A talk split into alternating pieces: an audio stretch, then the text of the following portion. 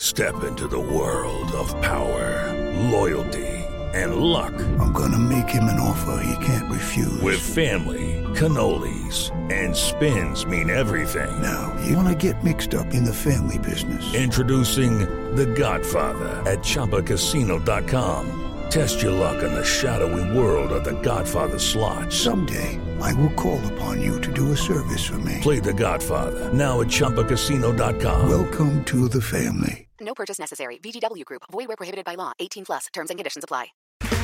Okay, round two. Name something that's not boring. A laundry? Ooh, a book club. Computer solitaire, huh? Ah, oh, sorry. We were looking for Chumba Casino. That's right. ChumbaCasino.com has over 100 casino style games. Join today and play for free for your chance to redeem some serious prizes. ChumbaCasino.com. No purchase necessary. Full prohibited by law. 18 plus terms and conditions apply. See website for details. Hey guys, it is Ryan. I'm not sure if you know this about me, but I'm a bit of a fun fanatic when I can. I like to work, but I like fun too. It's a thing. And now the truth is out there. I can tell you about my favorite place to have fun. Chumba Casino. They have hundreds of social casino style games to choose from with new games released each week. You can play for free anytime, anywhere and each day brings a new chance to collect daily bonuses. So join me in the fun. Sign up now at ChumbaCasino.com. No purchase necessary. VGW. Void prohibited by law. See terms and conditions. 18 plus. This podcast is part of the Sports Social Podcast Network. This podcast is part of the Sports Social Podcast Network. This podcast is part of the Sports Social Podcast Network. This podcast is part of the Sports Social Podcast Network. At Discount Tire, we know your time is valuable. Get 30% shorter average wait time when you buy and book online. Did you know Discount Tire now sells wiper blades? Check out our current deals at discounttire.com or stop in and talk to an associate today. Discount Tire. Let's get you taken care of. This podcast is part of the Sports Social Podcast Network. This podcast is part of the Sports Social Podcast Network. One night, one goal stop suicide. On June 3rd, Washington, D.C. will host the American Foundation for Suicide Prevention's Out of the Darkness Overnight Walk. Join thousands as we journey over 16 miles from dusk till dawn for a night of hope and healing while raising funds and awareness for this important cause. Register today at theovernight.org or call 888 The Overnight. That's 888 843 6837. うん。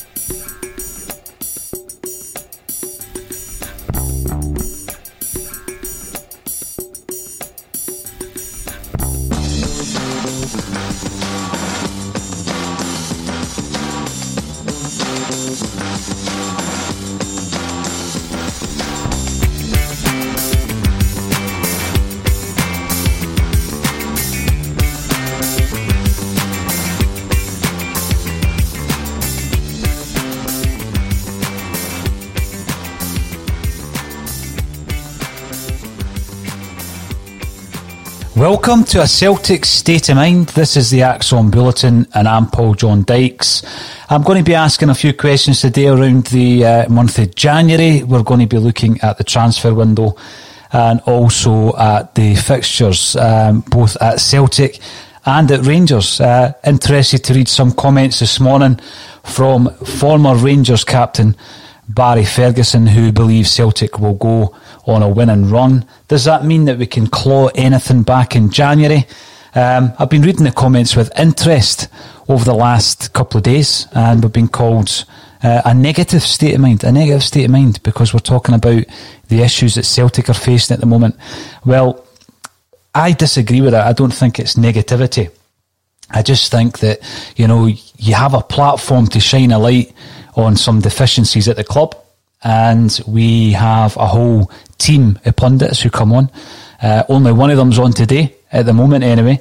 Uh, but we do have 11 regular pundits who come on to air their views and give you their perspective on all things Celtic. And then we invite you, guys and girls, into the equation. And obviously, uh, your voice will be heard even more than normal today because I will be working through all your comments. Any questions that you have for me at Celtic State of Mind, ask them in the comment section and we'll work through them.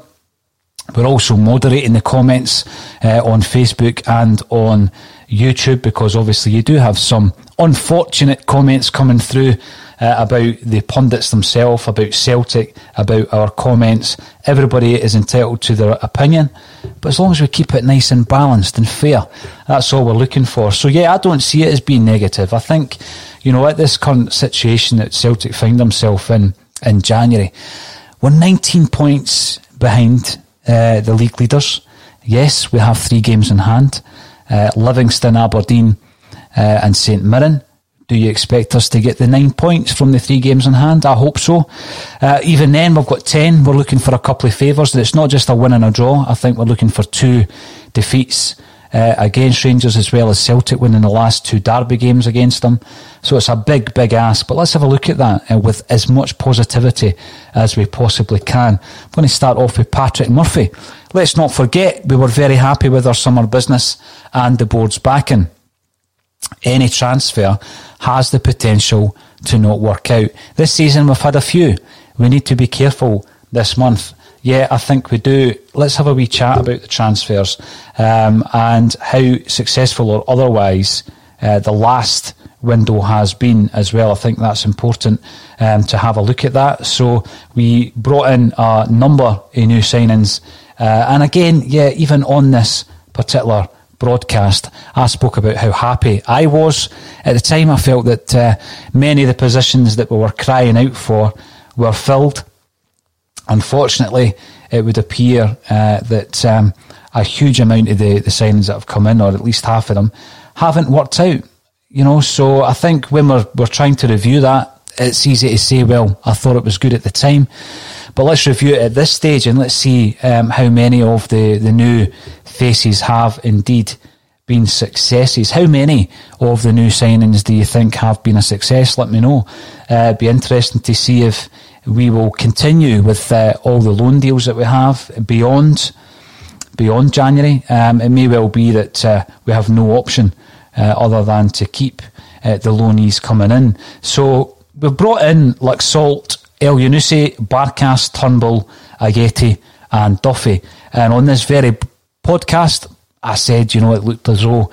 In fact, I asked the question is this Celtic's most impressive or best transfer window um, in recent history? Because it looked as though we had invested, we had spent big on the likes of Barkas, on Ajeti.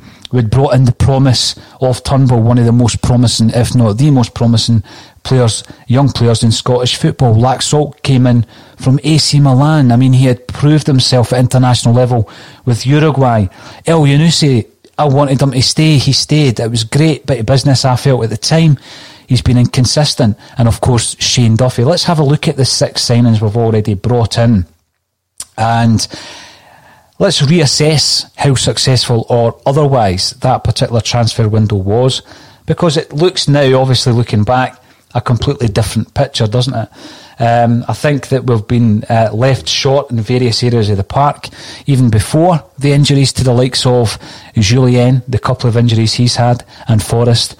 You know, we've been very, very short in some of the full-back areas, uh, the wide areas, and of course the centre half. So where will we? Where will we strengthen? So I'm looking at uh, some of the comments we made yesterday around uh, Gordon Strachan's claims of how transfers work at Celtic. Now, when he was talking about it, he didn't clarify that uh, he was referring to his time at the club or the current situation at Celtic. And obviously, he has an insight into how things work at Celtic as it stands because his son is part of the coaching staff. And what he said is that um, the staff, the coaching staff, the manager and the coaching staff decides the players that they want to work with. Now, when I look at that, I think he, he is right. He is right. They do decide, but uh, they certainly don't identify. Um, and I think that's where some of the problems arise uh, with the whole setup. So when, let's go a wee bit further back, when Ronnie Deila was in charge at Celtic, do you think he identified Colin Kazim Richards and Carlton Cole? Do you think that was Ronnie Deila that identified those players because I don't think it was. So the setup at Celtic is that we have obviously a, a whole recruitment team. We've all seen the leaked documents that uh, caused a bit of a, a stushy um, about a year and a year and a half ago, where by Celtic's minutes of uh, a recruitment meeting were were leaked. And what you can see from the leaked document is that a number of people are involved in these meetings. Everyone from the um, head of recruitment at that time, I think, was Lee Congerton. It's now Nicky Hammond. Neil Lennon is in there. Some of the scouting staff are in there because I remember seeing the names such as Tosh McKinlay. Uh, Peter Lawwell is involved in that as well. So the way that it works at Celtic is that a number of players are identified. So the manager, through consultation with the head of recruitment, can identify areas uh, of the team that needs need to be uh, strengthened, and then the head of recruitment, uh, along with his scout network, etc., identify a number of players within a price range, and those players are often taken to uh, Peter Lawwell, and if they are higher than the price range that Peter Lawwell wishes to pay, then he's asked to go and find another group of players. So if you can imagine the situation we were in looking for a striker um, before the season started. And Ivan Toney, and I know that his name comes up because he has been a success. And Albian Ajeti, um, is it even a mixed bag? I don't want to call anybody a flop, but he's certainly not been as effective as I would have expected a Swiss international £5 million player coming from the EPL to have been. So there's a, a number of factors going into this. Um, so Nicky Hammond presents a list of players to Peter Lawwell. Often he's asked to go and present another list. Um, and then those short, the shortlisted players are presented to Neil Lennon and the management team. So what Gordon Strachan says isn't wrong. They work with players they want to work with. But they're given a group of players. They're given a group of names. And these are the players that they um, are able to, to sign. They're within the club's budget. Um, so it's not as though you've got free reign to go out and uh, pick the players that you want. So that was the Ronnie Deila example I gave with Colin Kazim Richards. Fast forward to uh, Brendan Rodgers, and we know that obviously the John McGinn deal is mentioned time and time again. So he was identified by Brendan Rodgers as being a player that he wanted to bring in to Celtic, and I think part of that process was it was succession planning um, for Scott Brown, not comparing the two players, but I think that John McGinn could have been a Celtic midfielder for years and years to come. He has gone on to be a huge success down at a very high level in England. But there was another issue, uh, not just the John McGinn signing. There was another issue. Um, there were probably many others that I'm unaware of, but Celtic uh, under Brendan Rodgers wanted Cristiano Piccini, um, who was a, a, highly rated player at that time and who probably um, was within Celtic's budget at that time. So there's been two issues that I'm aware of in terms of signing players. So the first one, John McGinn, there's so much um, been said about McGinn and the fiasco that ensued um, when we tried to sign him. He was obviously one of the players that Brendan Rodgers wanted. It wasn't solely due to the fact that we failed to get that deal across the line that uh, made Rodgers wish to leave Celtic. It was one of the reasons, obviously. So, on the day, on the day that John McGinn signed for Aston Villa, and he's down in Birmingham, um, he contacted as many people as he possibly could with access to Peter Lawwell um, and also the company lawyer at that time uh, to say that the, he wanted to sign for Celtic and he wanted them to give him a call back. And he still hasn't had. This week on the Marketers Report, Patrizio Spagnoletto, Global Chief Marketing Officer, Direct to Consumer for Warner Brothers Discovery, weighs in on building trust. Trust is a really hard thing to build and a really easy thing to destroy. And we have to be very respectful about that. Our partnership with iHeart has really helped us build that trust and that relationship with the on air talent. As the number one audio company, iHeartMedia gives you access to all, every audience, live conversations, trusted influencers, and the data you need to grow. Go to iHeartResults.com for more privacy policy and terms and conditions posted at textplan.us. Texting enrolls for recurring automated text marketing messages. Message and data rates may apply. Reply stop to opt out. The pandemic has been hard on all our kids. New studies show more than one in three children who started school in the pandemic now need intensive reading help. That's right. Millions of kids in kindergarten through third grade in the United States cannot read at grade level. Here's the good news. Your child can be reading in just 30 days, guaranteed, with Hooked on Phonics. Even if your child has been struggling, Hooked on Phonics will teach your child to read in just 30 days, guaranteed. And right now, you can get started for just $1. Text the word grade to 323232 right now. Hooked on Phonics is highly effective and incredibly fun, and everything can be done right from home and in less than 20 minutes a day. For more than 30 years, Hooked on Phonics has been the proven learn to read program that kids love to use. Text grade to 323232 and teach your child to read in just 30 days, guaranteed. Text grade to 323232 right now and get started for just $1. Text grade to 323232 now. Text grade to 323232. That callback. So there was an opportunity for Celtic still to sign John McGinn at the last uh, kind of minutes uh, when he was down in Birmingham and he was preparing himself to sign for Aston Villa. So you can understand how, under the circumstances, for whatever reason, Peter Lawwell didn't want to complete that deal, um, how frustrating that would be for the manager and how frustrating it was for Brendan Rodgers at that time. And it certainly contributed to his eventual um, departure from the club. The other one, and the reason I bring this up is because Colin Watt yesterday on yesterday's show um, spoke about a situation whereby we were in discussions with a player and we flew him over to Glasgow and Brendan Rodgers was very keen. It was a player he himself had identified during one of these meetings um, to come to Celtic and it interfered with Brendan Rodgers' personal family holiday. Um, and this is the, the example that Colin brought up yesterday. Uh, the player in question was Cristiano Piccini, and the deal that he believed he was coming to talk about and uh, he was very close to signing was changed. So he's flown over to, to Glasgow. Brendan Rodgers was very, very keen to sign him, so he puts his uh, personal family holiday on hold, and Peter Lawwell changes the deal. He changes the deal to such a degree that uh, jumps on a plane and goes back uh, to where he came from. So these are two examples of a manager identifying players and the deal not being done. So these are the things that we need to be aware of in the Jan- January transfer window. Um, the way that Celtic operate has been touched upon by Gordon Strachan, but there's some examples whereby we really have failed in the transfer market. Um, and I've seen a lot of people saying, you know, no one was complaining when we were winning nine in a row. Um, and it was under the same kind of setup in terms of the structure of the club. And I, I, take that on board. I take that on board. And one example that I can remember is I was at the um, the Motherwell Cup final with Kevin Graham when we clinched the second treble in a row. And on that day, Kevin and I couldn't get a ticket actually, and uh, we ended up having to to get hospitality. Had to be in a lounge to to just see the game.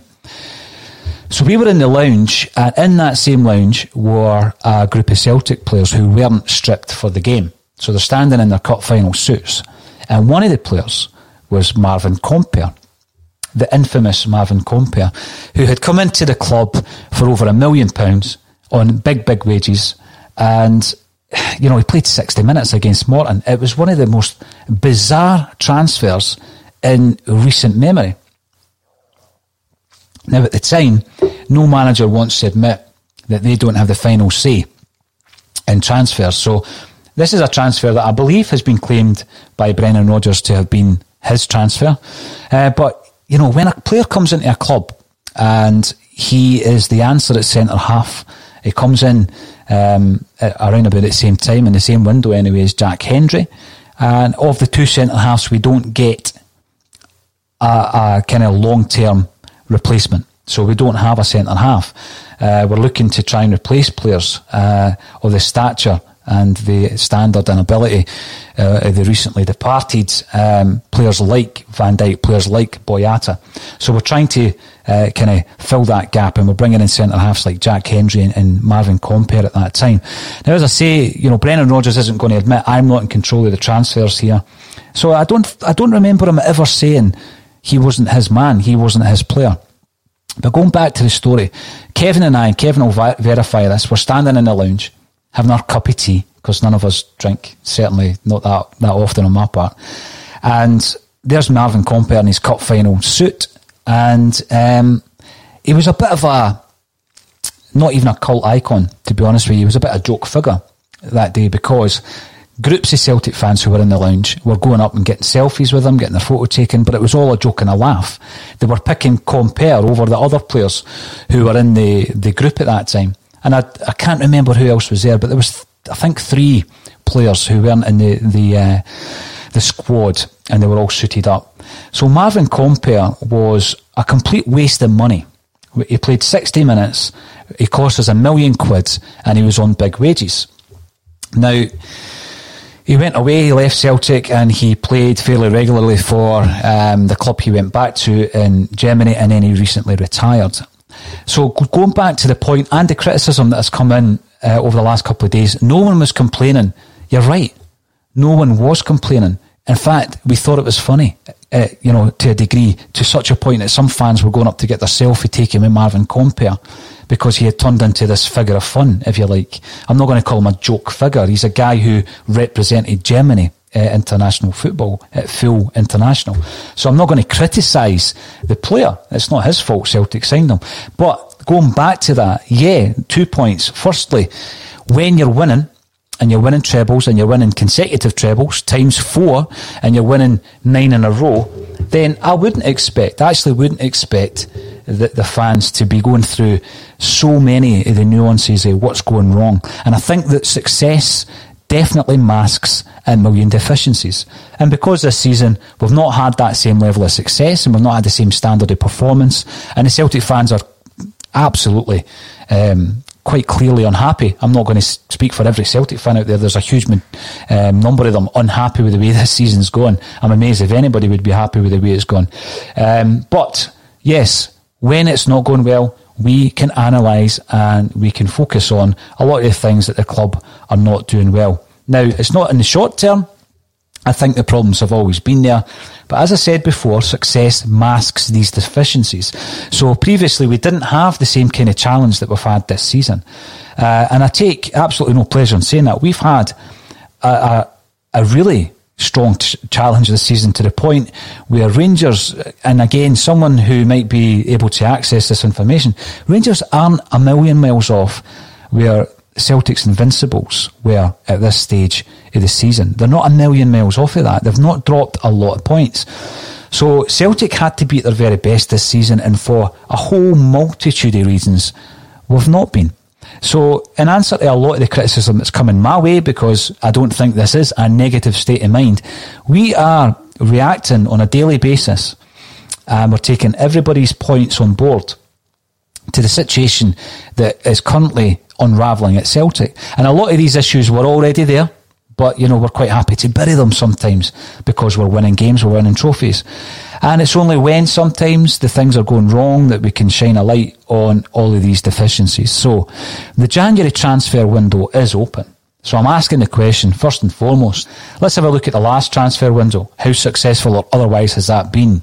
Six players came in, Laxalt, Elyounoussi, Barkas, Turnbull, Ajeti, Duffy.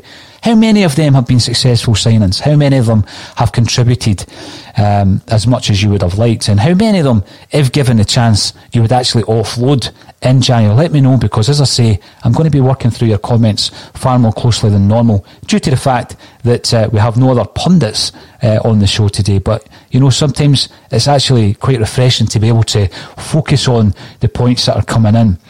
Um, and also, where do we need to strengthen? Where do you think will strengthen? Um, many of the comments coming through are very similar in terms of where you think we need to strengthen the side. But I do think we're in a very unusual situation at the moment because due to the, the standard of performances and the poor results this season, uh, the club came out and made a statement saying that the situation would be reviewed in January. Now, although we haven't had a statement that specifically says that the review has been concluded and here are the results of said review, we have had an update from the tabloid press, apparently from Dermot Desmond, saying that he's happy that Neil Lennon will be in charge for the rest of this season. So if that's the case, then we look at the transfer window and we ask ourselves, well, what do we normally do in January? And I remember a few weeks ago, Stevie Millen was on the show. Stevie can't make it because he's based in Glasgow. Um, Stevie is a great member of our team. He's a fantastic member of a Celtic state of mind. He's a St. Roch's president, and he was very influential in our charity drive uh, just a few weeks ago. And uh, again, every time I get the opportunity to bring that up, I will. Because it was so heartening for me, from my perspective, to see Celtic fans pulling together. Now, we might disagree all year. You might tweet me after these broadcasts or during the broadcast and tell me that I'm talking nonsense. That's okay. That's fine. I expect that. I want debate. I want you to disagree with me. I wouldn't expect for a moment that everybody's going to have the same view as me. And that's why I think it's important that we have a whole group of pundits who come on on a daily basis and they air their views, which may be the same as mine, but more often than not, they'll disagree. So if I'm going to give credit to Celtic supporters by saying that we all pulled together that weekend, which we did, I'm going to take every opportunity to do that. So we raised over 26 grand that weekend. It was a quadruple, treble charity weekend, or what a weekend it was. But Stevie was a big part of that. And St. Roch's um, Rock Talk, which is a mental health awareness support group, and it takes place on a Sunday at James McGrory Park but they are there for everybody um, who requires their help, anyone who's suffering from mental health. Um, so they were one of the beneficiaries, one of the four charities who benefited from the 26,000 plus that we raised that weekend. We, not ACSOM, we as a support, everybody who got involved, all the sponsors who got involved, all the, the guys who sent me supportive messages, which I've played, and they were tremendous from ex Celts and you know Celtic supporting figures, high profile figures. And all the other podcasts and shows uh, that became part of what was a very memorable weekender. Um, you were all part of something very special. Um, and the total amount this week on the Marketers Report, Patrizio Spagnoletto, Global Chief Marketing Officer, Direct to Consumer for Warner Brothers Discovery, weighs in on building trust. Trust is a really hard thing to build and a really easy thing to destroy. And we have to be very respectful about that. Our partnership with iHeart has really helped us build that trust and that relationship with the on air talent. As the number one audio company, iHeartMedia gives you access to all. Every audience, live conversations, trusted influencers, and the data you need to grow. Go to iHeartResults.com for more. This week on the Marketers Report, Patrizio Spagnoletto, Global Chief Marketing Officer, Direct to Consumer for Warner Brothers Discovery, weighs in on building trust. Trust is a really hard thing to build and a really easy thing to destroy. And we have to be very respectful about that. Our partnership with iHeart has really helped us build that trust and that relationship with the on air talent. As the number one audio company, iHeartMedia gives you access to all. Every audience, live conversations, trusted influencers, and the data you need to grow. Go to iHeartResults.com for more only amount that was taken off that is a small fee that GoFundMe take when you transfer the Monday money rather into the bank account. That was the only fee. Um, so there was no other overheads. Everything else was covered by a state of mind. And the money that's coming out is over six and a half grand for each of those charities has been distributed to the charities. So you should all be very proud of yourself. But Stevie Millen was a big part of that, very influential part of that whole weekend. He can't be with us in person at this moment in time, due to the restrictions, of course, but also we've had some bad weather and it would prevent Stevie from coming through to Dalkeith. And now um, it would be good to dial him in, but he's the first to admit that tech isn't his forte. Uh, but Stevie will hopefully be back with us next week, and if not the week after, because he's a he's a massively important part of the ACSOM team. Now that said, that said, it will allow me the opportunity to tap into more comments than I normally would, uh, because when you're so focused on the guests, um, you're you're dipping in and out of the, the comments field. But what I would say is that there's been a, a suggestion online from one of our regular contributors, uh, Mark. Uh, I thought it was a very good suggestion. It's one that's been swimming around anyway. The, the bulletin is daily. That's going to stay at 12.30. We're always going to have that. And it happens at 12.30 every single day um, unless there's a weekend day where we're not playing. But that said, even though we don't have a game this weekend, we're going to run a bulletin on the Saturday. Um, when there's a game, of course, we do the match day coverage as well, and you normally get four or five bulletins that day. So Mark came up with a suggestion because he and many others are tired with some of the long-standing shows, the talk shows, the, the phone-in shows that you get on the radio. Now, I've got to confess, um, and I don't know, it's never been really part of my routine to tune into these shows. I'm not slagging them off. I'm not criticising them because I genuinely don't listen to them. Um, but they're, they're well established. They've been going for 20 odd, sometimes longer years. Um, but a lot of Celtic fans are dismayed by what they hear on these shows and they see that the shows have their own narrative, and often the narrative that they have is an anti Celtic narrative. And what I can definitely say is yes, I criticise elements of Celtic. I criticise players, I criticise management, I criticise the board. I'm a Celtic fan, first and foremost, and I have absolutely no agenda against Celtic Football Club. But what I think is important is that we raise we raise awareness and we raise issues that we're not happy with, because if we don't, then all you have left is you have no alternative voice. All you have left is you have the official vehicle of the club and you have a mainstream media that may have an agenda. Now, I say may have because I think back to an event that I did um, quite some time ago now with uh, Tom Boyd and Simon Donnelly. And in uh, promotion of that event, we did a, a, press call. So we just sent out a press release to members of um, all the press out there, most of the press out there, and they get the opportunity to come along and get an interview with Simon Donnelly and Tom Boyd. And in return, what happens is they promote the event that you are trying to promote at that t- that time. So you normally do these things um, in the week of maybe a big European game. Unfortunately, we won't have many of those uh, for a wee while. In fact, we won't have any of those until the new season. So anyway, that's the way it works. You might think that I'm um, myself out to the, the national press, but if you're trying to raise funds for charity, etc., as that particular event did, sometimes that's the way that it works and you use it as a vehicle. So anyway, on that particular day, I remember one of the guys that turned up, one of the journalists that turned up was Anthony Haggerty and I'd never met Anthony before. But what became very, very clear very quickly is that he was a good guy. He was a good spud and he was a Celtic fan. So anyway, we had a good chat that day and I remember him leaving uh, the venue and saying to me, you know, Paul, we're not all bad guys. And that stuck with me because they're not. And there's a lot of people out there that I've met, people like Hugh McDonald, who is fantastic, brilliant writer, superb writer first and foremost, but he's part of this mainstream media that people despise. A lot of people despise it. I can understand why. Due to maybe an agenda, due to some of the narrative, and due to some of the uh, big, big stories in Scottish football that were not covered sufficiently or have been forgotten about. Um, you know, and that, that's happened as well. We all know what we're talking about. But there are figures within that area and within that field who I've got a lot of respect for. Um, and I'm not going to name them all, but Hugh McDonald is one of them. Anthony Haggerty is another. And I'm pretty sure you'll realise that when Anthony comes on to the show, which he has done, um, a couple of times now, he's been on three times. He said he's hat trick and we need to present him with a ball, an ACSOM ball. Um, what he provides is, is absolutely brilliant. It's, it's a great standard um, of input and content when Tony is involved. So it's not as black and white as a lot of people think it is. And, um, you know, I don't think it's hooring yourself out when, for example, you're asked to comment on Celtic's current situation, as I, I was last month, and it wasn't egotistical. Anybody that actually knows me would realise it's not.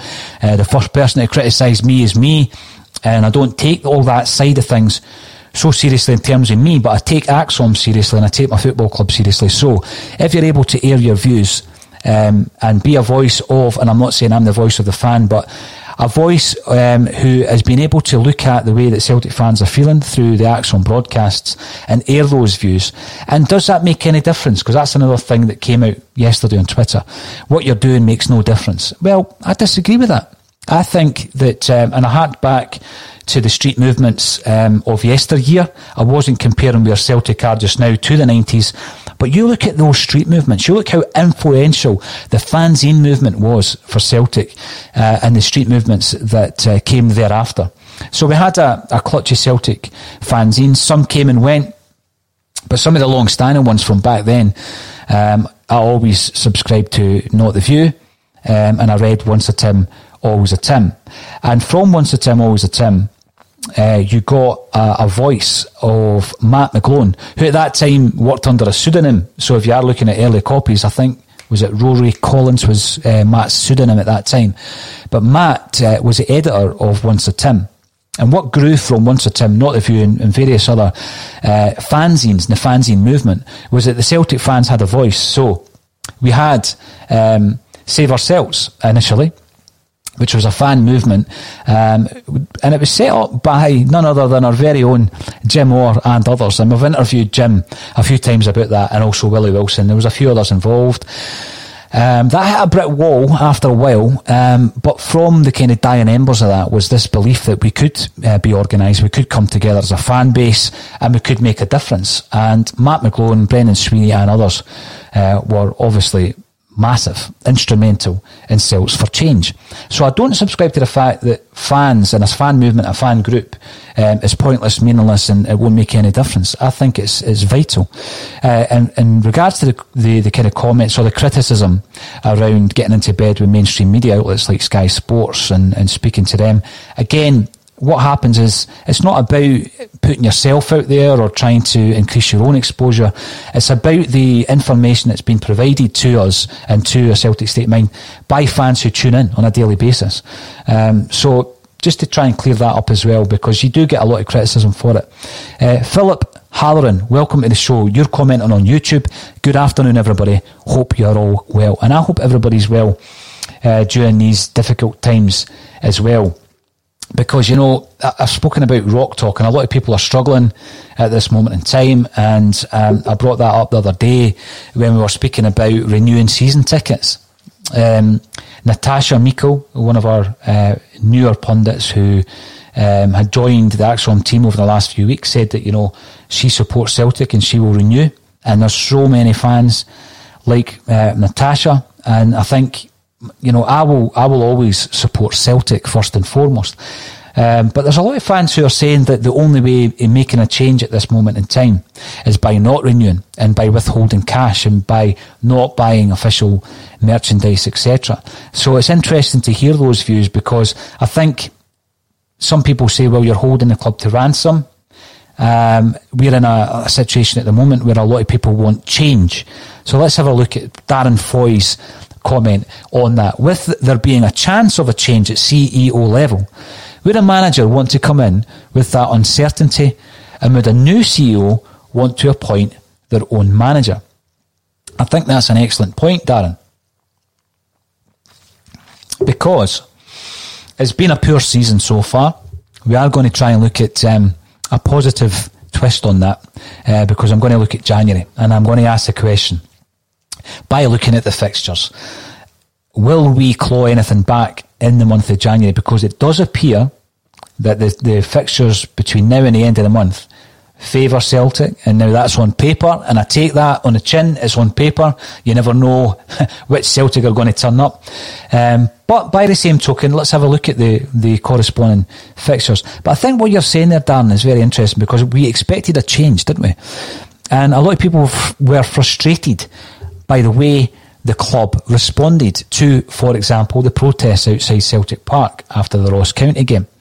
Um, so when you look at the reaction of the fans and then the lack of reaction and the lack of engagement by the club uh, to those fans, you sometimes think to yourself, there must be something else going on here. There must be something else in the background because the guys that run this club, the two big figureheads, because remember, uh, people are people are um, answerable, obviously, to a board. But you know, when you think about Celtic and you think about the decision makers, all you seem to think about is two names, and the two names are Peter Lawwell and Dermot Desmond. These are the two big figures. And I think uh, there's been a big criticism, and I think it's right to criticise some of the other people, particularly the chairman, um, some of the other people who are on that board who are almost faceless entities, faceless entities who, who don't push for change, um, who allow, I think, um, certain people within the club to have it their own way. Uh, they could definitely make a bigger change. So the reason Darren Foy's uh, message, the reason his comment I find so interesting is it could well be that there is a bigger changes afoot at Celtic and they're looking at the situation and saying, well, if a new CEO comes in and we've just appointed a new manager, Will that even prevent the CEO from coming in? Will part of the stipulation be that they want to be part of that recruitment process? If they're going to be working, and now I know that Peter Lawwell was into his 18th year as a CEO at Celtic, and that's unusual. But if they're coming into a process, let's say, where the CEO is expecting to be in position for three to five years, then surely they want to work with a manager that they have had a part to play in terms of the recruitment. I think it's a great point, Darren, and it's a point very well made. Now, something else that's happening in the background at the moment is that Colin Watt's just popped up um, as part of this broadcast. So I'm going to call him in. There he is. There's the man. Colin Watt, welcome to a Celtic State of Mind. How are you, sir? I'm doing well, Paul. You seem to be doing very well running the show yourself. You're doing very well, sir. Oh, well, thank you very much. But, um, you know, it's sort of very platitudinous and, you know, we've been criticised on this show for not giving enough plaudits to Celtic. Um, I'm going to be looking at some of the more positive elements of this month. Absolutely. But what I was just saying there is a great point came through from Darren Collin in relation to bigger changes at the club, perhaps. We are calling for maybe a change at a higher level, which would result perhaps in a structural change in terms of bringing in a new CEO. If that is in the mix, do you think that could be one of the reasons or a big, big reason for Celtic's inaction in terms of the manager situation? It, it really wouldn't surprise you with it. I mean, there's been discussion of potentially Peter Lawwell stepping down this season, the sort of the 10 in a row era, as I was talking about yesterday, coming to an end. So when you kind of bring in new change, you're looking at new change right across the board. Um, so maybe it is, it's a kind of case of uh, Peter Lawwell's going, well, we'll all go out together. We'll not go out um, separate. We'll go out as a team. And that's the problem. It's the sort of pals act. And that's what's carried Celtic through the last couple of years is when you look at the people that's came in, especially guys like Gavin Strachan. Gavin Strachan came in because he's Gordon Strachan's son. It mm-hmm. wasn't because he was the best coach out there. It was because there was the pals act there where Gordon Strachan's pals with the guys that are behind the scenes at Celtic. He's put his um, is put his thoughts forward, saying, "Look, my my son's available. Can he come in?" And even John Kennedy, John Kennedy seems to be pals with the guys behind the scenes. So you put it all together, it's all pals act. So uh, for me, that's one of the main reasons that Neil Lennon's still in a position at Celtic Football Club is that they're looking out for their pals, they're bringing their pals in, and they're not actually looking at the structure and what's best for the club. You know, when you look at the, the current situation, Colin, and there's been a lot of people who are a bit bemused by the lack of action. I've criticised the club for a lack of engagement. Um, this podcast has been called a negative state of mind. I've got a positive state of mind. I've actually got a positive state of mind. Um, but I think it is important that you've got to keep questioning. You've got to keep challenging. And I've seen a brilliant quote about the club having extraordinary standards um, and the and the fan base has extraordinary demands. I'm happy with that.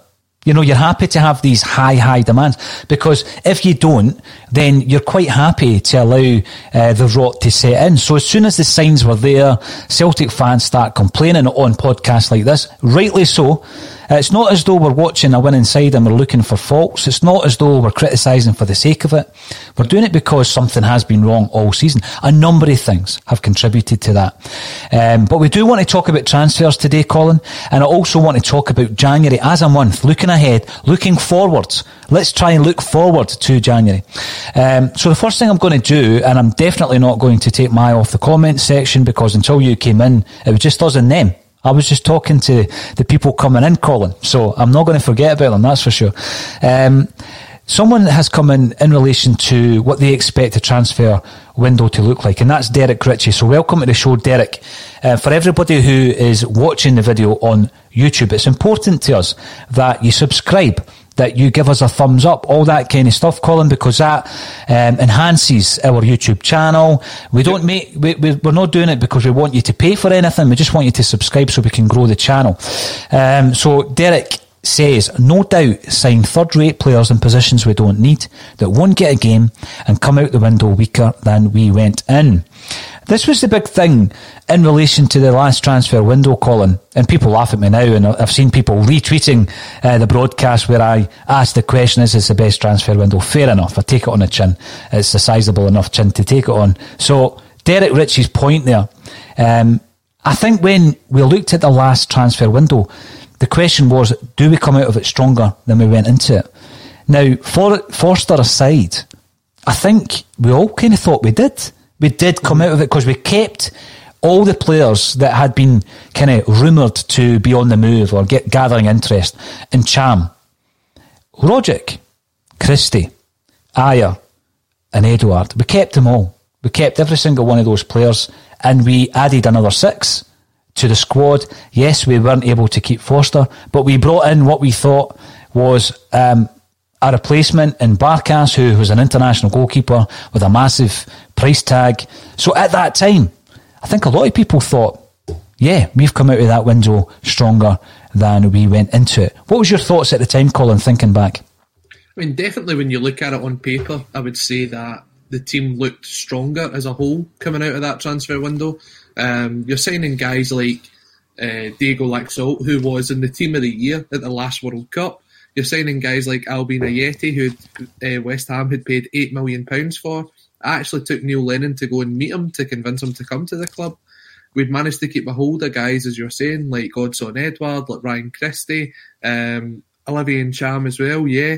So when you looked at it on paper, it looked a great transfer window. But obviously, football's not paper. It's and the performances that the guys have shown so far this season haven't kind of lived up to the expectations that those um, signings were given to us. Now, I mean, I've seen a point today that uh, AC Milan are looking to basically get rid of Diego Laxalt permanently.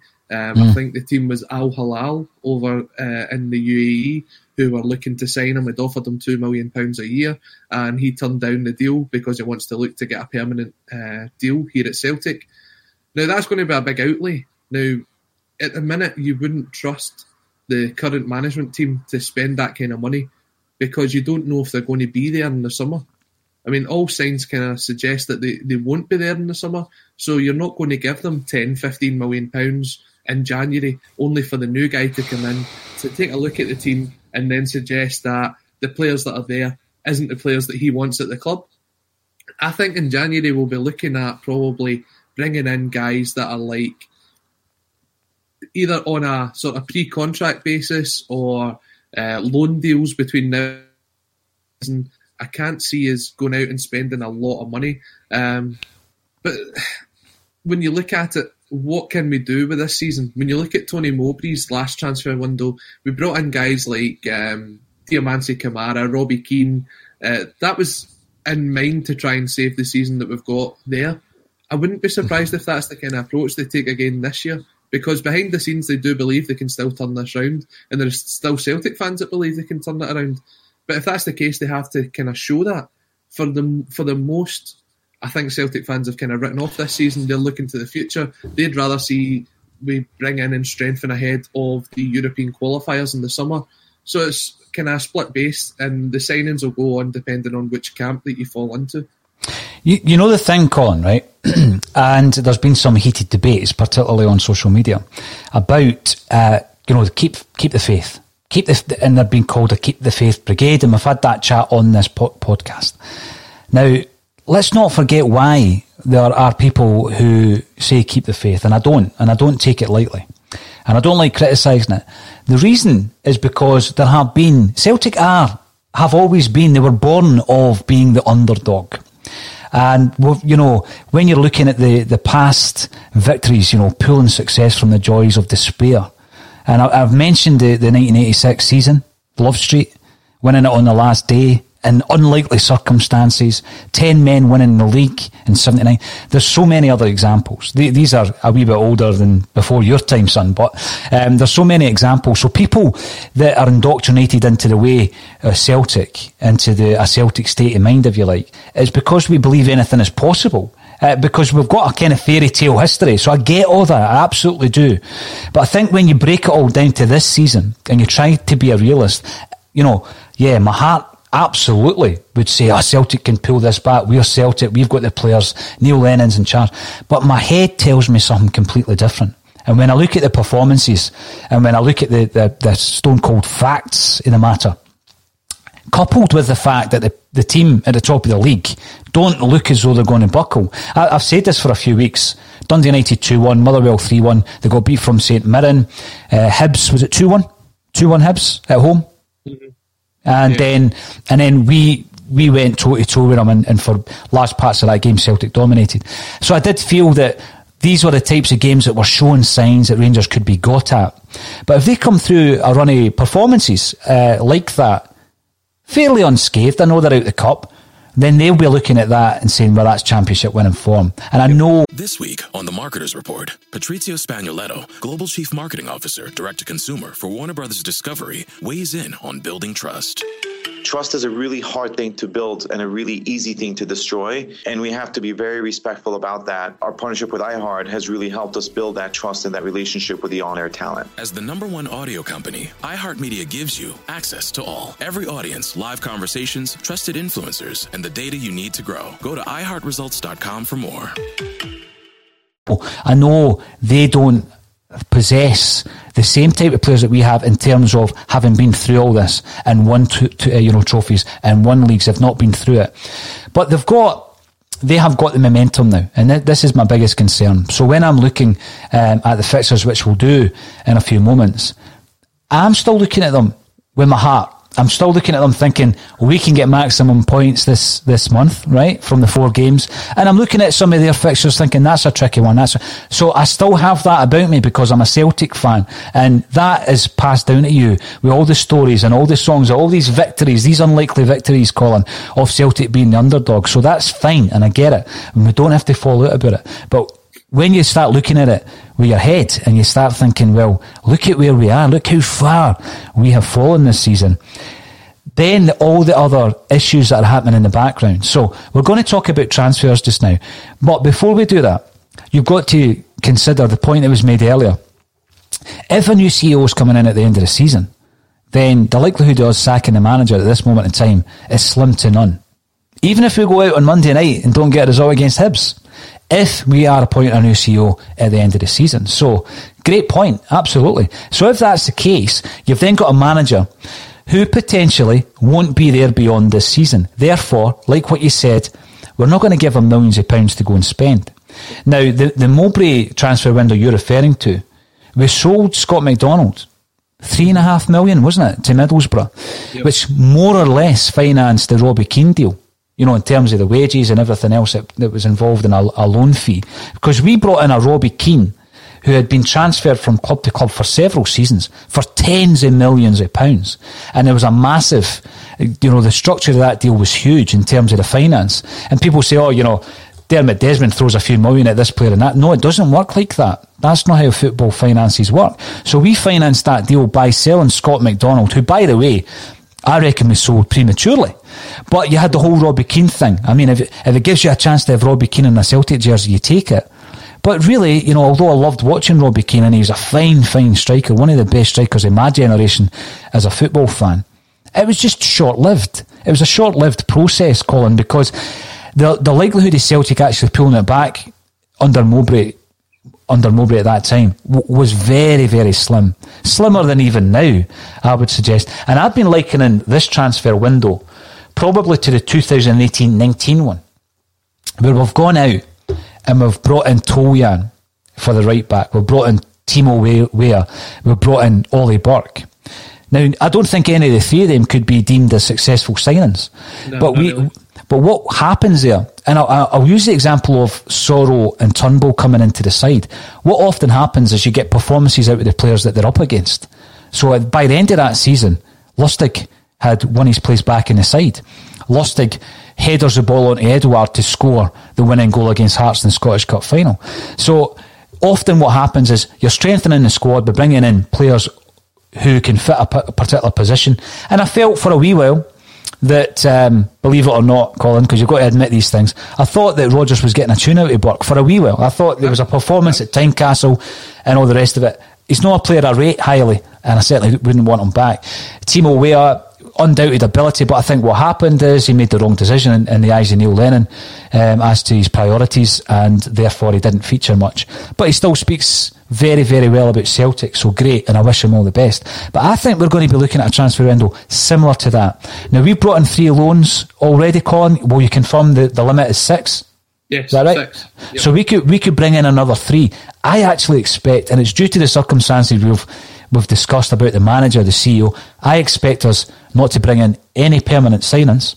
I think we'll bring in three loan players, and it's due to the fact that the manager may not be there beyond this season, and neither may the CEO. What's your thoughts on that? Do you think that's a possibility? Is that realistic?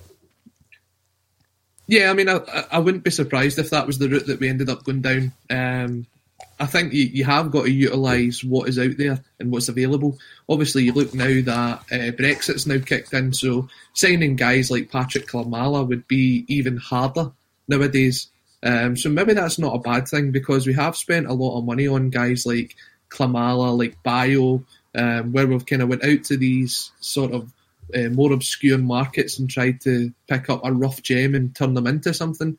Um, we won't be able to do that now because there is a sort of points based system where these players have got to have played so many times for their uh, under 21s team or for their uh, national team before they can even be considered for signing um, in the UK. So that might change the transfer strategy that we'll have. Just when you're speaking about that transfer window, also reminds me of the transfer window where um, we brought in Craig Bellamy as well.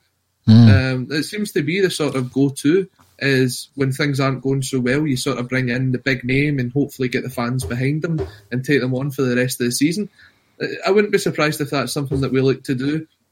Who would be though in this era? Who would be the the Craig Bellamy or the Robbie Keane bring back in? Um, I mean, who is the names that's out there that you could actually bring up? It's a good point, uh, and I think that uh, one of the one of the finest players we brought in, even for a short period, was Craig Bellamy is a big pal of the show, obviously, isn't he? Yeah, he is. Big shout out for John Dykes um, for putting on uh, putting on a great charity event uh, for some great causes. Um, well done. Keep up the good work, and um, hope everyone enjoys it. Take care. Bye. The bold Craig Bellamy there, who uh, obviously wished us all the best. He's now the Anderlecht under twenty one coach. Is uh, Craig Bellamy, but um, Colin, let me know because my video has frozen at this end. Can you still see me moving about? I, you I can. Cannot, but I, I cannot. No, but I can hear you, so it's still going okay. So there'll be no complaints about that then. So when you're looking at you know this marquee signing, I don't think we're going to go for that. I really don't because when you consider a couple of the, the players you've already mentioned, Robbie Keane, Craig Bellamy, are very offensive attacking players.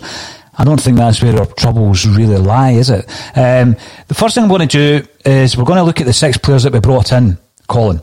And uh, that uh, these players are Laxalt, uh, Elyounoussi, Barkas, Turnbull, Ajeti, and Duffy. Uh, I'm going to ask you um, to give me your your take on where they have they been successful this has just thrown me a wee bit because everything's gone a bit slow on my camera. Have they been successful or not? So we'll start off with Diego Laxalt, Colin. Uh, now, there is an opportunity perhaps to make that move permanent. I don't know what the kind of fee is that they're going to be looking for. I would expect it to be um, six million pound plus. I'm not sure if you've seen any of the potential fees. Let's start yeah. with Diego Laxalt. Has he been an effective signing? Um, has he been a hit since we brought him in? I think that you've seen more good than bad from him. Um, has he been the most consistent player? I wouldn't say so. Has he been the kind of player that we expected when we brought him in? I think he did it first. I mean, his performance against AC Milan was really impressive. Um, he had several of these performances in Europe. Hasn't really done it so much in the league so far. Um, I feel as though when he came in, he was sort of like um, he was free to do what he know, knew best to do.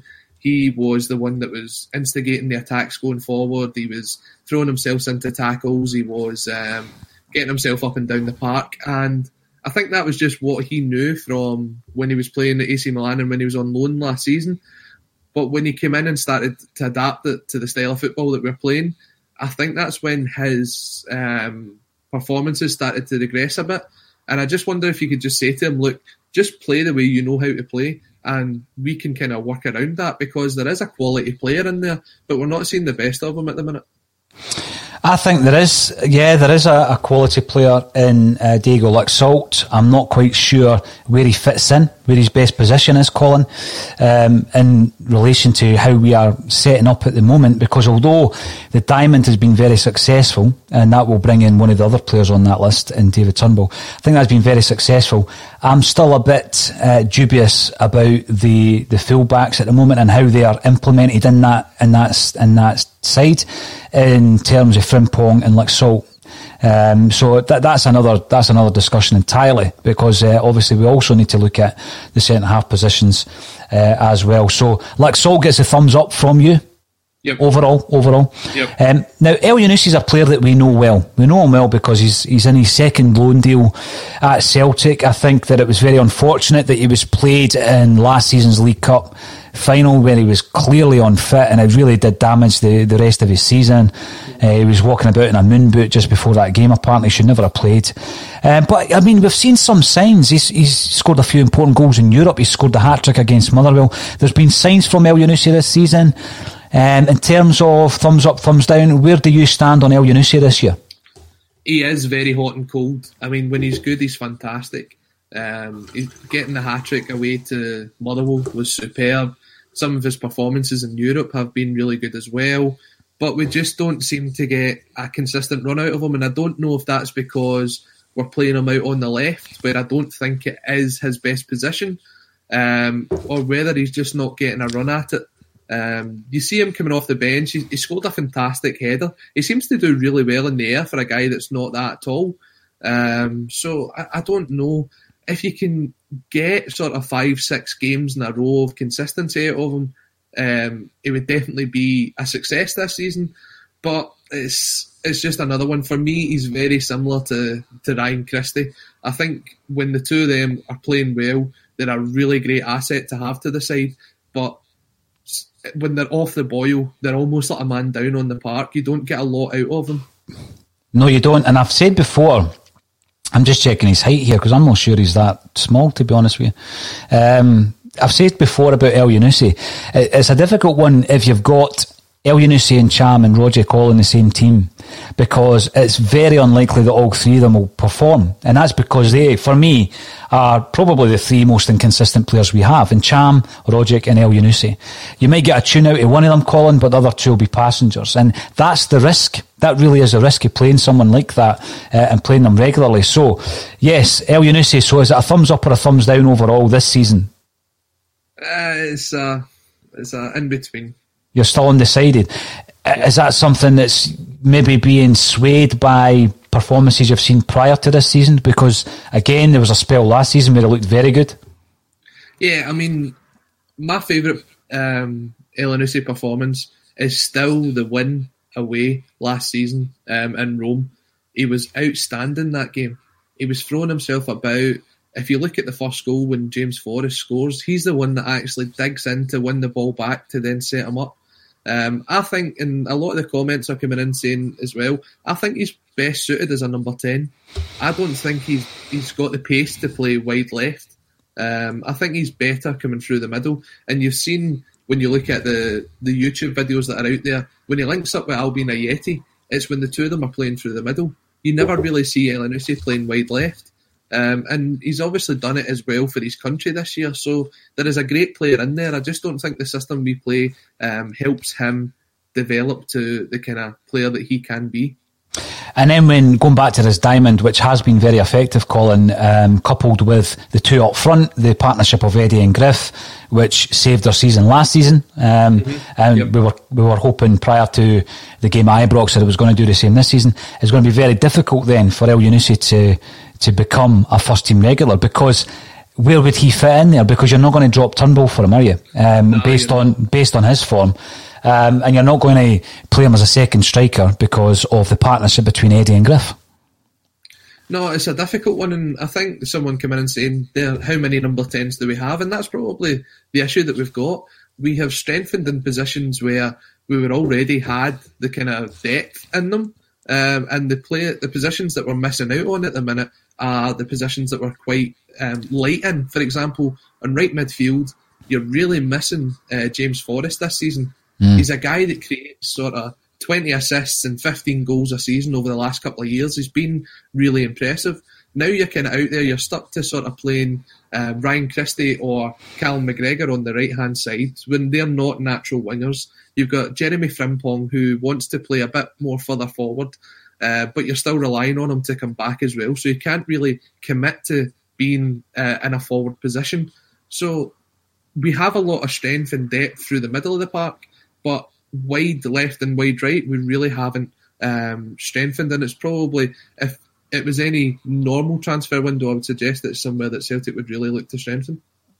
Yeah, I mean, now comes uh, it comes on to the biggie. Yeah, the big question of Barkas. He was a big, big signing for Celtic in the transfer window, Colin. And yes, he was the backup plan. There's no doubt about it. We had mm-hmm. kind of, you know, pushed for Fraser Forster to come back.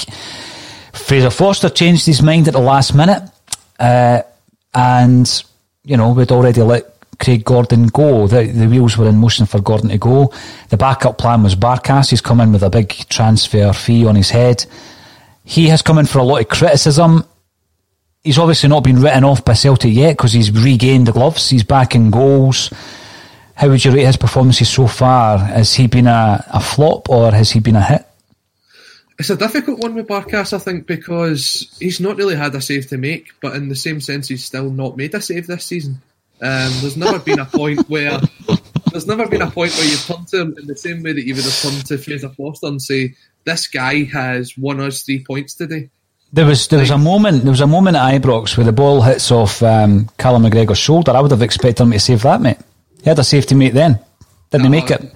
No, that's that is really harsh. If you're saying that that's the criticism of Barkas is he never saved that. No, um, that's one example. He's had plenty of saves to make that he's not made. The, the, fir- the, first game, the first game against Rangers, he's still standing there. Uh, the, the, first game, I agree. I think he was at fault for the goals. The I'm not saying he, I'm not saying he was at fault at Ibrox. I'm saying that he had a save to make. He didn't make it. We'll agree to disagree. I don't think he could have saved that. I, I don't even he, think he said plenty saves. He said plenty saves to make. He said plenty saves to make. I just think because he's not clawed one out the you know the top corner, people are saying he's not had a save to make. It's because he's not made them. He's had plenty of saves to make because he's conceded plenty of goals. Oh, he's definitely conceded plenty of goals, and I think all three goalkeepers have conceded plenty of goals. Um, I don't know if it helps the fact that you've not, or it doesn't help the fact that you've not got a settled back four, back five, back three, whatever you want to play in front of him as well. So getting that sort of trust and communication within your team, you see that at times. At times, I mean, I've seen someone try to blame Barkas for near Beaton sending off. I mean, Beaton's 25 yards away from the goal. He doesn't need to make the tackle that he's making. But I suppose, in a sense, someone's trying to say, well, the communication should be between the defenders and the goalkeeper. I disagree completely, but I can only see that's the way that they're coming around it for me, it's a position we do need to strengthen, and I guess we are sort of uh, we have been blessed over the last couple of years with the goalkeepers that we've had. Um, go, looking at guys like Artur Boruc, Fraser Forster, and that's where these guys are being compared to. I think Barkas maybe needs another six months to settle in. I would give him to the end of the season. If you mm. can bring someone in to strengthen that department between now and the end of the season, I think that would be a big plus sign for us. Uh, but I think you really won't be able to fully rate Barkas till next summer. Um, I wouldn't be looking to get rid of him at this point. So you're on the fence, like you were with Elyounoussi at the moment with Barkas. You're not. You're not going to write him off. No, I'm not going to write him off just yet. No. Now you said there about strengthening in that department the very fact that Neil Lennon started playing him again after Conor Hazard had played a massive part Colin in Celtic winning the Scottish Cup, that would suggest to me that we're just going to run with what we have in terms of the goalies, Scott Bain, Conor Hazard and Vasilis uh, Barkas. I mean, are you expecting us to go out and buy another?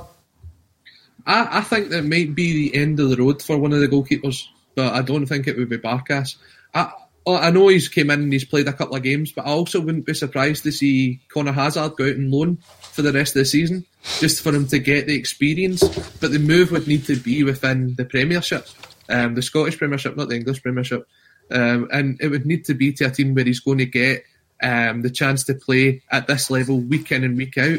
You look at a guy like Allan McGregor. So Rangers loaned out Allan McGregor to St Mirren and to Dunfermline um, before he made his way through into the Rangers side. He mm. was able to gain that experience of playing in that league.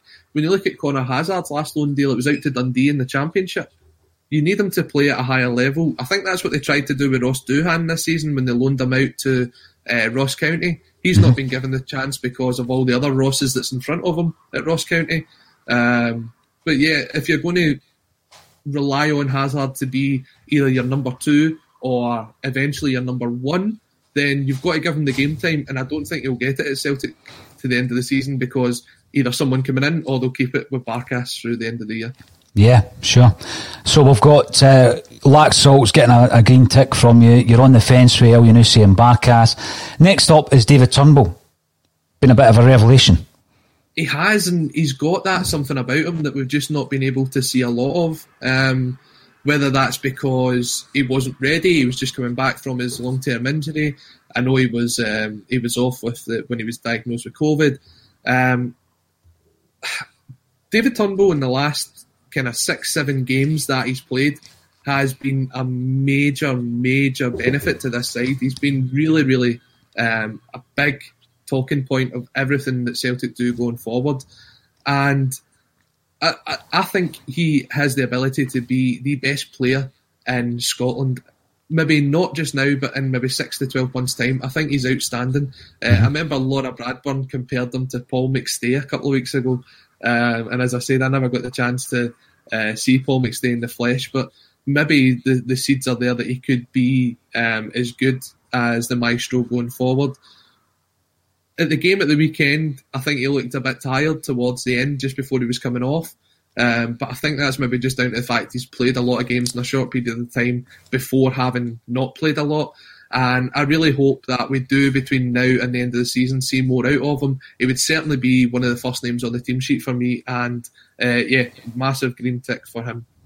You want him and Soro, Colin, don't you? You want them to remain as part of that diamond because that has really been. If last season was all about Eddie and Griffiths coming in, and in previous seasons we had the, the Hartley and Robson season coming in to save the day, you kind of felt that Turnbull and, and Soro were going to be that partnership that was going to come in and turn the season round. Yeah, I mean, you've seen a lot from him. I, I really like Ismaila Asoro, and it really surprises me that it's taken this long for someone like that to make their name in the first team. Surely he's shown this week in, week out in training, and he still couldn't get into that side. That kind of concerns me. What what else is in, happening over at Lennoxtown? Is there players over there that are really um, showing what they can do and not getting a chance? I see Luca Connell travelled over to Dubai with the rest of the team as well. Now, he's not even been on the bench at any point. But between now and the end of the season, I'd be really surprised if we don't see him involved in some uh, capacity, whether it be coming off the bench for 15, 20 minutes. Everybody, I mean, you said it yourself, Paul. If I'd said to you back in August, we're going to be playing Ismaila Soro as our number one midfielder in January, you'd have been saying something's went really wrong here. But no, it's not the case. It's the case that he's been the most consistent and the best midfielder that we've got in that position. No, you're right, and uh, I, I, do remember his name being quoted, but I think there was an air. I'm not going to say desperation. I think it was the last throw of the, the dice, Colin. It was almost as if we'd tried everybody else, and a lot of these names were starting to be thrown into the pot, and we've seen it you know, Soro's name being commented on time and time again. Um, but he was alongside the likes of Luca Connell, and I don't think he was any further ahead in terms of what I had seen in a Celtic jersey. But I'm not watching him every day at training, like you say. And Brian Harkin raises a point as well. Throw in the youngsters, identify the players we need now. Um, I think if you were to do that right at this moment in time, though, Colin, there might also be the view that we're throwing in the towel as well as throwing in the youngsters because we, we were pretty critical earlier on in the season. Um, you know, when Celtic were facing Rangers and we've had to throw in young Welsh. You know, he'd only played one game at that time. Uh, there's been occasions in Europe where we've had to play Henderson. He's come off the bench. There's been other occasions where Anthony Ralston, um, you know, has been one of the only options and has made it onto the bench. So these guys haven't played enough for me. Uh, you know, if they're going to come into the first team, they should already have had a period where we're giving them game time, even if the games are in the ones that you would expect to be far more comfortable. So we do have a, a, a group of fixtures, you know, generally at Celtic Park, Colin, where you would expect Celtic to win the game. And I don't mean that being big headed or entitled. So you're playing Hamilton first day of the season. Give some of these guys half an hour in a game like that. Try and build up their confidence and their experience so that when you come to the big game where you've had a few injuries or illnesses and you're having to throw in young Welsh. And by the way, I don't think he, he played particularly badly in the game. No. Um, he, he played against AC Milan in the same weekend and he's kind of disappeared from view. I don't think that's how you develop a young player. No, and we had the chance. I mean, we do have the five substitutions this season, which will probably not be the case from next season onwards. Um, this was the season where you did have the opportunity to um, include the youngsters on the bench to throw them on for 10 15 minutes to see what they could do. But we also had the chance to loan them out. We could have loaned them out to teams within the rest of the league because when you look at it, we are now relying on other teams to try and take points off Rangers to get any sort of title challenge back open. And there's guys in that squad that aren't going to get the game time at Celtic that could that could be loaned out to other teams within the league who could strengthen them, that could make it that so when Rangers got to play against them, that it's a more difficult um, opposition that they've got to face. Like guys like Patrick Klimala, he's not going to get a run of six or seven games this season in a row to see if he's going to be good enough. Laura's doubling down on this McStay thing, isn't she? Um, but the, these guys and guys like Henderson and guys like Dembele and others, even Anthony Ralston, these guys should be out on loan at teams in the Premiership. No, you know, I, I, I don't disagree with that because otherwise, Colin, they're simply not playing competitive football. You know, when was the last time that Anthony Ralston played a competitive match of football? Was it last season he was on loan to St Johnstone? You were looking at the loan players. Yeah. It, so he was he was a consistent performer for them last season. He was. I think that if um, the manager who's totally for, uh, slipped my mind, that left St Johnstone, Tommy Wright, uh, Tommy Wright. If Tommy Wright was still in charge at St Johnstone, I think he would have tried to bring him in permanently um, in the summer. Well, you think about well, you know, his last game would have been March, you know, pre lockdown, first time round. So he's not played a game of football in 10 months. Now, if you're in your early 20s and you're, you're losing a whole year of your career, He's never kicked a competitive football in 10. That's not good enough. That's not how you develop footballers. And that's something that I think uh, we've been very, very poor at over the years. So I'm going to give a big green tick to Turnbull by the sounds of it. We're moving into the realms now. You've had two players that you think have been successes in Diego Laxalt and, and David Turnbull.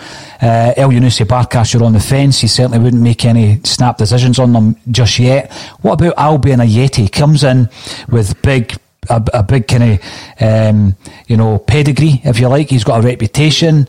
Um, you know, we've seen him. We've seen him for Bal. He, he's gone to the English Premier League. It's not worked out. We brought him in for five million. What's your thoughts on Ajeti? It's quite funny, isn't it? Because after six games, West Ham fans were going, "Why didn't we give this guy a chance? He'd scored five goals. He'd made an assist. He was looking like um, the kind of penalty box striker that we were crying out for. That performance at home to Hibs." Um, was outstanding. And then he gets injured, and we've not really seen the best of him since. He's also not been given a full opportunity to prove himself since And his performances where he's come off the bench. He's looked sluggish, he's looked sort of disinterested. But every time that he comes off the park, he genuinely looks disappointed with himself. I feel as though he's a very um, confidence based player.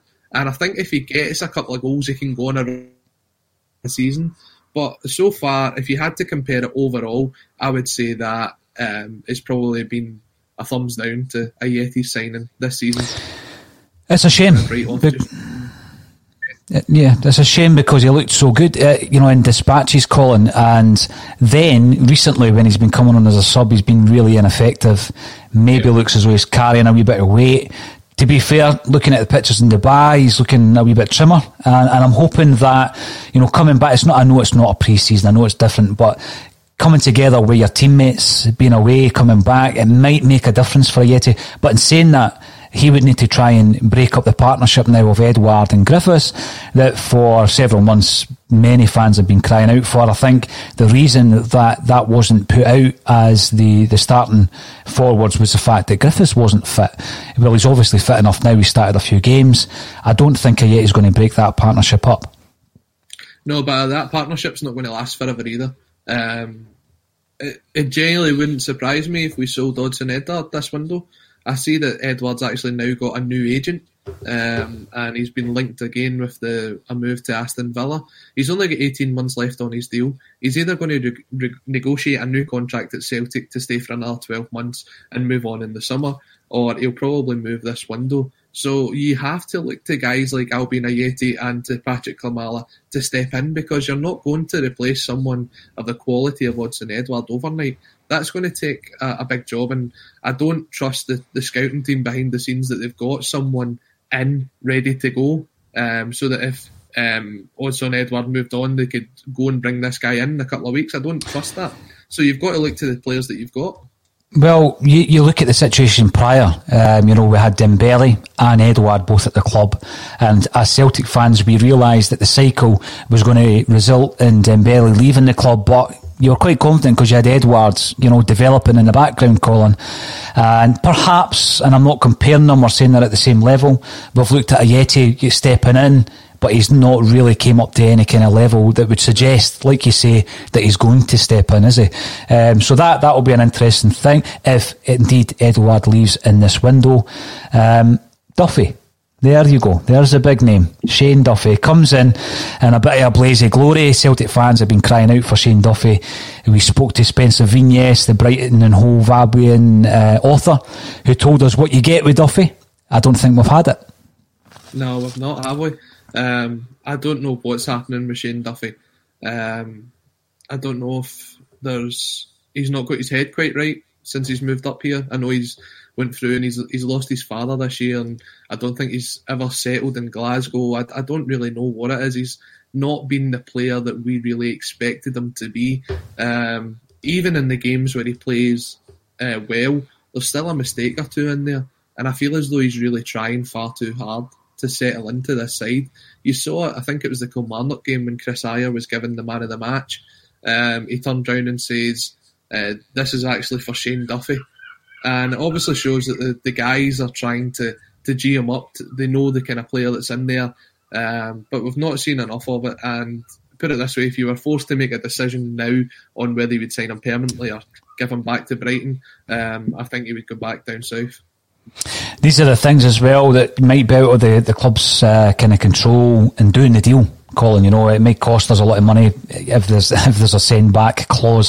So you've basically looked at the six signings, Colin. You've said thumbs up for Turnbull and Laxalt. You're on the fence with Elyounoussi and Barkas, uh, Ajeti, and Duffy gets a big red cross next to their name at this moment in time. I, I do believe that Ajeti you know, there's quality in there. We've seen signs of quality in there, but I don't think he's going to get game time. I really don't think he's going to get the game time, particularly when you're looking at the way that uh, Griffiths and Edouard um, have teamed up in the past. It takes me on to the subject of transfer targets, and I'm going to have to say it because it has appeared as a, a story, as a rumour, as in the press. Benkovic. The name keeps coming back up. Benkovic Centre half, his loan deal to Cardiff has been cut short by Leicester City. Are they looking to send him out on loan elsewhere? If so, do Celtic sign a guy who's played very, very little football since he left the club? Where do you start with um, Benkovic? Benkovic didn't see out um, the rest of his loan deal with Celtic because basically Neil Lennon knew that he was going to be moving on. He was fit, he could play, but he knew that he wasn't going to be there the next season, so he tried to make a partnership out of the players that would be there. Is he a great player? Yes, he is. Is he someone that I would be? Um, I wouldn't be surprised if Celtic make a move for in this window. Yeah, he is because if you look at Celtic's transfers this season, it's all been players that we have previously scouted before. Um, everybody that we signed this summer, we've looked at trying to sign transfer windows before.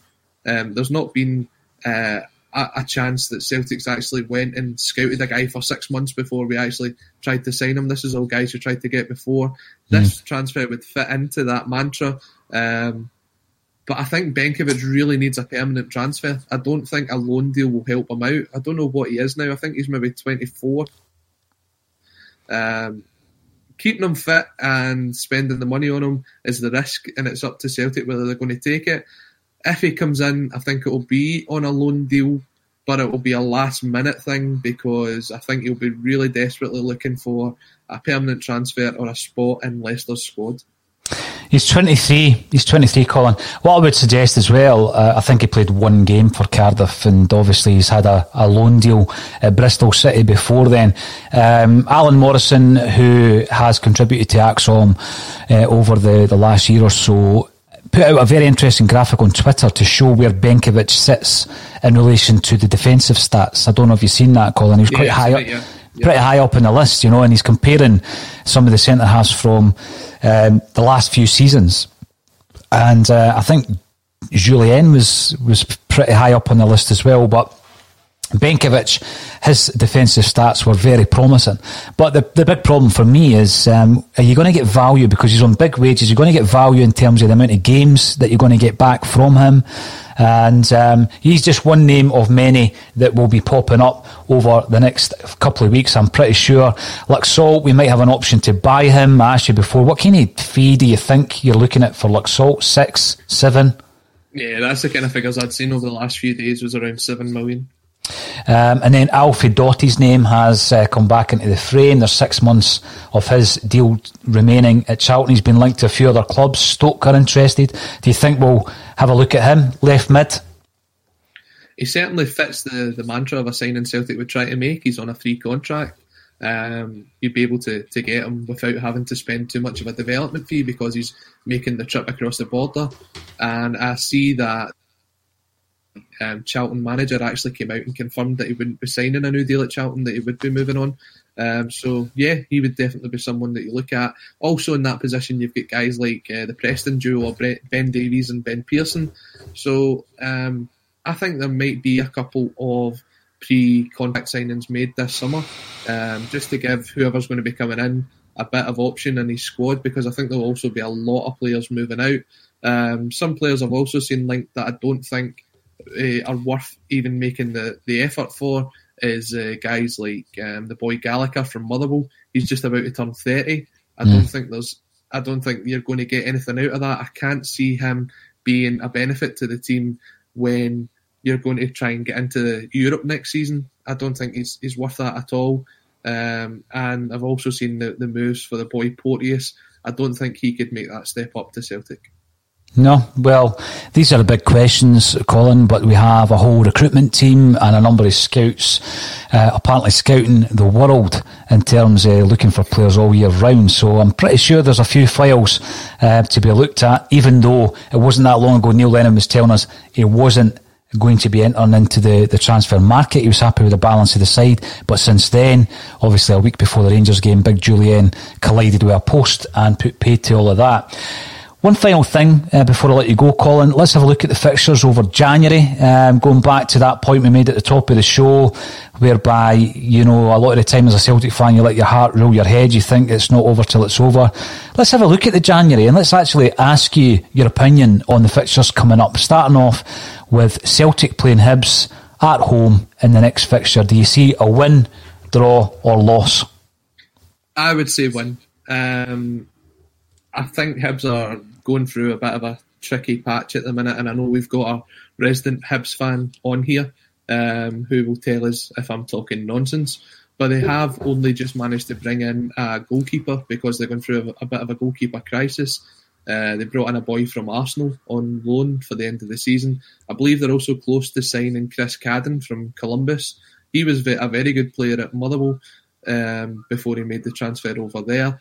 Um, Hib struggles at times when they come to Celtic Park, mm-hmm. and I'd like to think that we have used this break to Dubai for everything that we've claimed to use this break to Dubai for. That they will um, come back fresher, fitter, and ready to go. So, three points on Monday, please. Okay, corresponding fixture Rangers against Aberdeen at Pittodrie. How do you see that one going? Rangers win. Oh.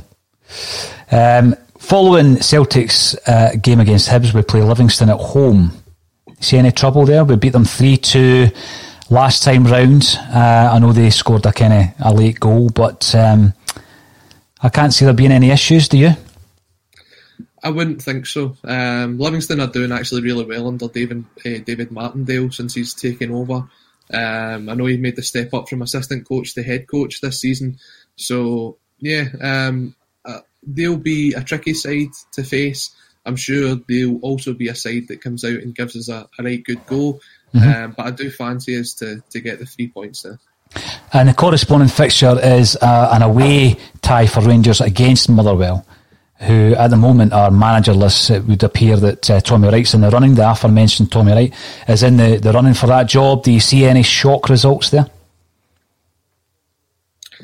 Mm, again, no, I, I, I, I wouldn't want to commit to seeing Rangers drop any points. I know there's the potential there, but they've just not done it so far this season. I'd rather be surprised that they do drop something. I mean, you look at the run they had on um, last year, you didn't expect them to, to drop points to Hamilton and teams like that.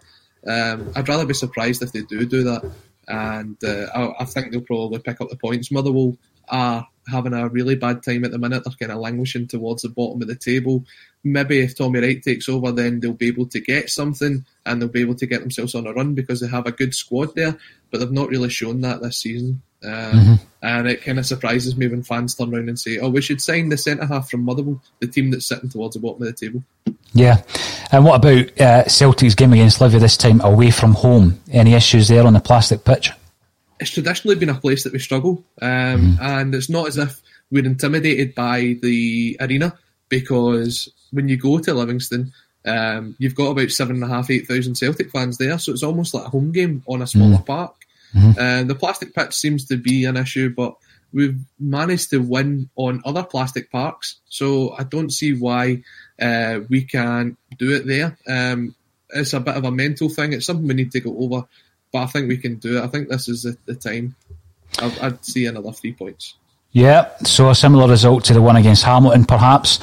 What about Ross County for Rangers? That game is at Ibrox. Yes, John Hughes has had a response from the Ross County side. A big enough response to take anything from Rangers? No, as I said, I, I think I'm. Just, I mean, it's probably going to annoy everyone in the chat, but I'm going to say that uh, Rangers will pick up the maximum points in January as well. As well. So Celtic v Hamilton, you're expecting now the, the thing with that, Colin, is we currently, as everybody knows, are 19 points behind, three games in hand.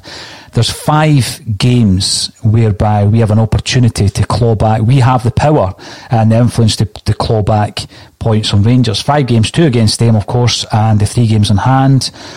Even if you were to do that, and it's a big ask, even if you were to do that, you're down to four points. You're expecting Rangers to lose two games, not just a, a, a, loss and a draw, because the goal difference is so large. So you're expecting them to lose another two games. So you're looking at January. I think that's one of the, the, the most difficult running uh, fixtures that they're going to have. If you were to break it down, you know, month to month, if you break it down, and you reckon you've looked at that, you reckon they're going to get maximum points. That's how difficult the task is this season to turn around. I just don't see anybody in the league that has the ability to take the points off them. You look at the run that they're on. Uh, I mean, they, they beat us without even having a shot in target. I mean, that's that's a bit of luck, that right? But they've only conceded five goals in 22 games this season. So their defence is doing really well. I know nobody really wants to hear it, but it would take something out of the ordinary for uh, Rangers to go on and drop these points. I would be absolutely delighted if that was the case, um, but I just I can't see it. I'd rather be surprised than disappointed. The thing is, Colin, we will be here to discuss it if and when that does happen. Um, one final point from you before you go: give us a wee update on the Celtic State of Mind Facebook Facebook page. Yeah, so um, page is growing really well. I think it's close to three and a half thousand uh, people over there. So you can find it on Facebook at Celtic State of Mind. We post all the bulletins and all the shows that we do over there. It's a place for the fans to go over and uh, to kind of air their views. Just remember, but we don't take any kind of uh, personal or abuse of anybody. It's been a difficult season without having to go through all that. let us know your feedback. Get involved. Get um, just don't be an idiot. That's the bottom line. Is what we'd say there. Well, the, the big thing is it's happened so quickly on, on the Facebook page, Colin. As a result, I think of the daily uh, bulletins, etc., that I was unable, I've got to admit, to to keep such a close eye on the page as I would like to. So, Colin, you're now the moderator, so you'll be looking after the, the page on a day to day basis. And obviously, everybody is entitled to their opinion, get involved in debates, disagree, but let's not fall out over it. That's a yeah. big thing. Uh, but you'll be keeping a wee eye on that. And uh, thanks everybody for getting involved on Facebook and also in the bulletin. One final point from Mark before we go. Take into account, Colin, they're still in the Europa League. Who did they play in the SPL after a Euro game? That could be taken into account, absolutely. Yeah. Um, by by no means would I rather not be in Europe, but you've got to try and uh, look for as many margins as possible, Colin. That might come into it, who knows. So regardless of what happens, we'll be there every step of the way. I've got to thank Colin once again for coming in at the last minute, but you've extended it by an hour. So thanks very much for joining me, Colin, on a Celtic State of Mind.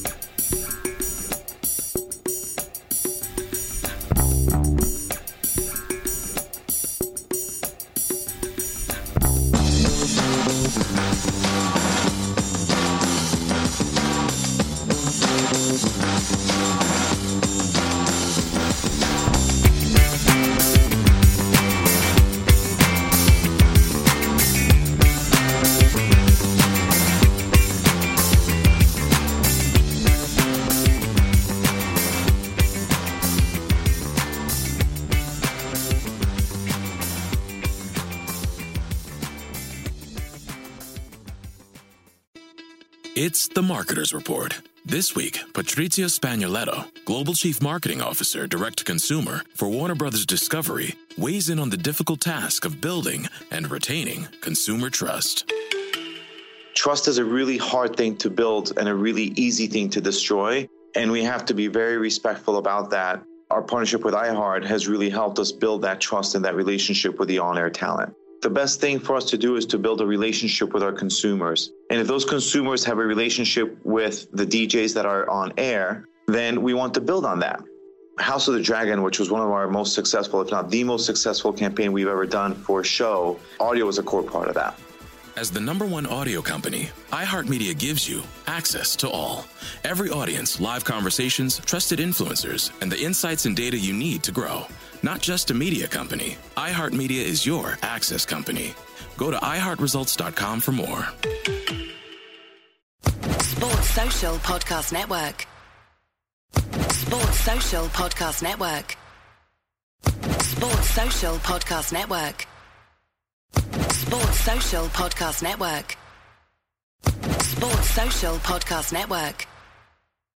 Sports Social Podcast Network. Sports Social Podcast Network. Sports Social Podcast Network. Hello, it is Ryan, and we could all use an extra bright spot in our day, couldn't we? Just to make up for things like sitting in traffic, doing the dishes, counting your steps, you know, all the mundane stuff. That is why I'm such a big fan of Chumba Casino. Chumba Casino has all your favorite social casino style games that you can play for free anytime, anywhere with daily bonuses. That should brighten your day a little. Actually, a lot. So sign up now at ChumbaCasino.com. That's ChumbaCasino.com. No purchase necessary. VGW. Void were prohibited by law. See terms and conditions. 18 plus.